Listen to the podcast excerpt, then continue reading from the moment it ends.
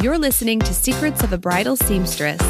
In this podcast, you'll hear insider tips to sidestep stress and walk into your wedding season feeling educated, confident, and empowered to discover your bridal vibe and wear it with style.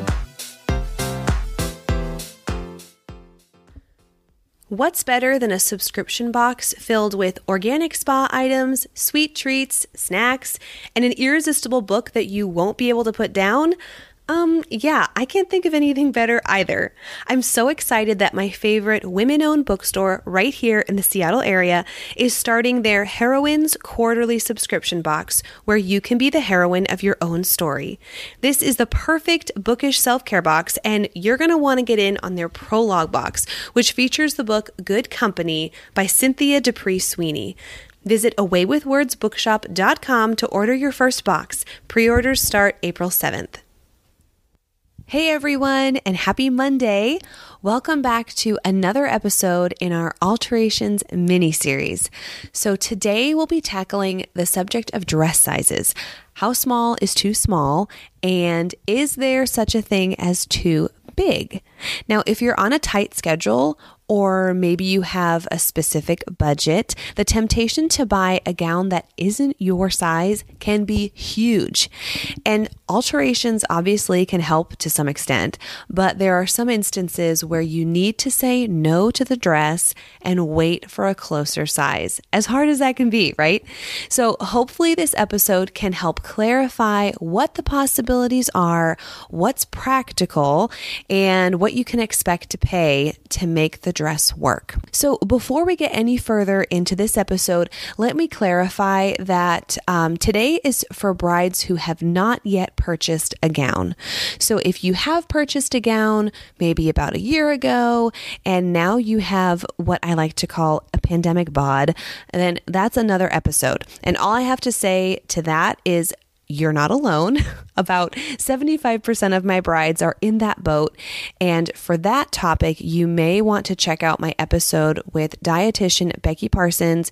She has awesome healthy tips to meet your goals. Um, so that's just a few episodes back. I, um, I pulled out my shorts the past this past week because we've been having an unseasonably warm April here in the Pacific Northwest. So, you know, I'm like rummaging through my spring and summer clothes and I thought, you know, a couple days ago that'd be a good time to try on my shorts. And um that was a rude awakening. So, for now I'll just be, you know, prancing around in sundresses without the pressure of getting my shorts to fit.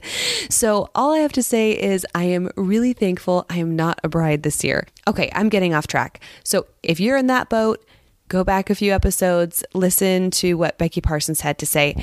If you have not yet purchased a gown, then let's continue with this episode and hopefully this will help you to choose the right size dress. Okay, let's dive in. We're going to start with dresses that are a little bit too small. All right, imagine you're shopping for your dress, your bridal stylist knows your size, and they're handing you all these beautiful gowns that'll work for you. And then it happens. You spot a dress on the rack, a couple sizes too small, and you need to try it on. You fall in love with it, and you gotta make it work. All right, this is where I'm going to pause and remind you to listen to your bridal stylist. I know this it can be so hard. This piece of advice can be so hard to listen to. But they know what they're talking about. They're literally professionals, okay? And the moment you fall in love with a dress that's too small, it just becomes so hard to walk away and you can kind of lose all sight of practicality. So sometimes it's fun to check out the racks ourselves. Like, you know, we want to look at all the pretty dresses and we think that we know what we could pick out for ourselves. But the bridal stylists are the ones who know what styles they have in stock in your size. Uh, they know what can be reasonably altered to fit you. And if you choose to order a, je- a dress in your size, these bridal stylists know what can be ordered in time. So that's just a little side note. If that happens to you, that scenario that I described, avoid it. Okay.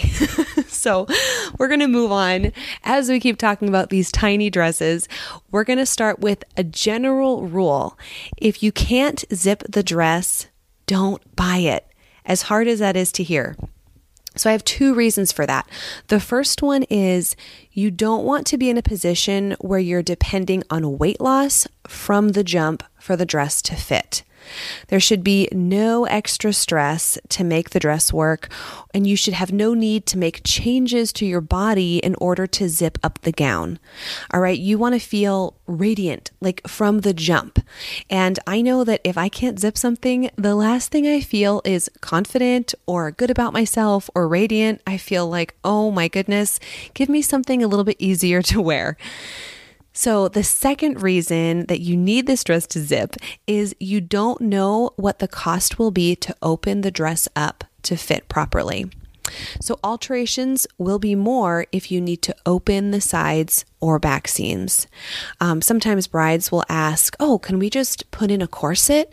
You know, that looks so beautiful and it seems like it's like an easy fix, right? Take out the zipper and put in a corset. Um, so, corsets come up a lot from brides as a possible option to give more room and open up the back. But adding corsets can be anywhere from 200 to $300. Now, I know whenever I give you prices, they're so vague, but just depending on where you live around the country or even, you know, within pockets of the state. If you're in an urban area or suburban or rural, prices are really going to vary. So I'm just going to speak from where I am and where I live that corsets can cost anywhere from 200 to $300. And that doesn't include any kind of beading or specialty lace work. So it's not necessarily a cheap or an easy fix. But the benefit of corsets, obviously, is that there's so much freedom to make it whatever size you need. All right, if the zipper doesn't zip, another option is to open up the side seams and the back seams. So it seems like an easy fix, right? Well, here's the kicker. You don't know what the seam allowance is within the gown until you open it up. Like until you purchase it, make the commitment, take it to your seamstress, and open it up. So, what I mean by seam allowance, that means you don't know how much extra fabric is underneath the seams. So, depending on the gown designer, you can have maybe a half inch underneath each seam, like one and a half inches, or sometimes like even less than a half an inch. It's kind of a crapshoot, and you cannot depend on the seam allowance to ensure that your dress will fit or ensure that the zipper is going to zip up. Now, if your bridal stylist is doing their job right, they're going to tell you that and they're going to ask you to consider a different option. But if you hear someone telling you, oh, you can get alterations and just have them like open up the dress and you have a seam allowance to work with. Keep this tip in mind that you just can't depend upon it because you don't know what's under there. So, going back to our zipper example, if the zipper zips, but it's just a little bit snug, then even that scant half inch or like the inch and a half can actually do the trick and it can really make a comfortable fit because you're not depending on the extra room in the seam allowance to close the gown itself or close the zipper. But just that tiny extra space can make it feel more comfortable. All right, so that rule of the zipper really comes into play. Um, I had a bride recently who she could zip up the zipper, but it was it was just pretty snug. So she had that security of like, okay, this dress is going to stay on my body, but I just want the freedom to eat a meal at my wedding. So since that was the case, she purchased the dress and I was able to give her an extra inch. I think actually it was like an inch and a quarter. Um, and it was still a really nice fit. And she just had that little extra comfort. But she wasn't depending on the seam allowance, you know, to have the dress fit. So that's where the differentiation lies. Okay, let's talk about dresses that are too big. So, my rule of thumb, I know this can kind of vary depending on who you talk to, but my rule of thumb is to only consider dresses that are two dress sizes bigger than yours. Nothing bigger. Okay, anything over two sizes beyond your dress size will lose the structure and the integrity of the gown. Sometimes the misconception is that any dress size can be brought down to your size and it'll look made for you. Like any dress size can be custom fit for your body, right? But what happens is that instead of taking in only the sides, which is considered an average alteration, honestly, you'll need to take in every seam. Okay, so this includes like the back seams, the front hip seams, the bust seams. Uh, that all adds up in your alteration bill, and it also adds up in the design. So there's a point where the gown will just look ill proportioned and a little bit wonky. Um, most of the time, this is kind of weird, but the proportion affects the bust. I don't know what it is, but like the bust cup shape stays the same size even though we take the dress size down. Are you visualizing this? so the cup size or the neckline will still look huge and it almost looks like you're playing dress up. So I can always spot when a dress has been drastically altered because it just the proportions don't match up. And also the proportion between the hips and the bust, like that waist area can be too long. And then you're dealing with just a long torso in the dress. So there's a structural a structural element um, or a tool a notion and it's called boning. And this gives a gown that clean fitted, structured shape that you picture when you think of like a really elegant dress. Okay. And if the boning is wonky at all, like if it's uneven, if it's been um, changed, uh, if it's not absolutely precise, it's going to look wonky. And it's really difficult to disguise that when you're wearing the dress.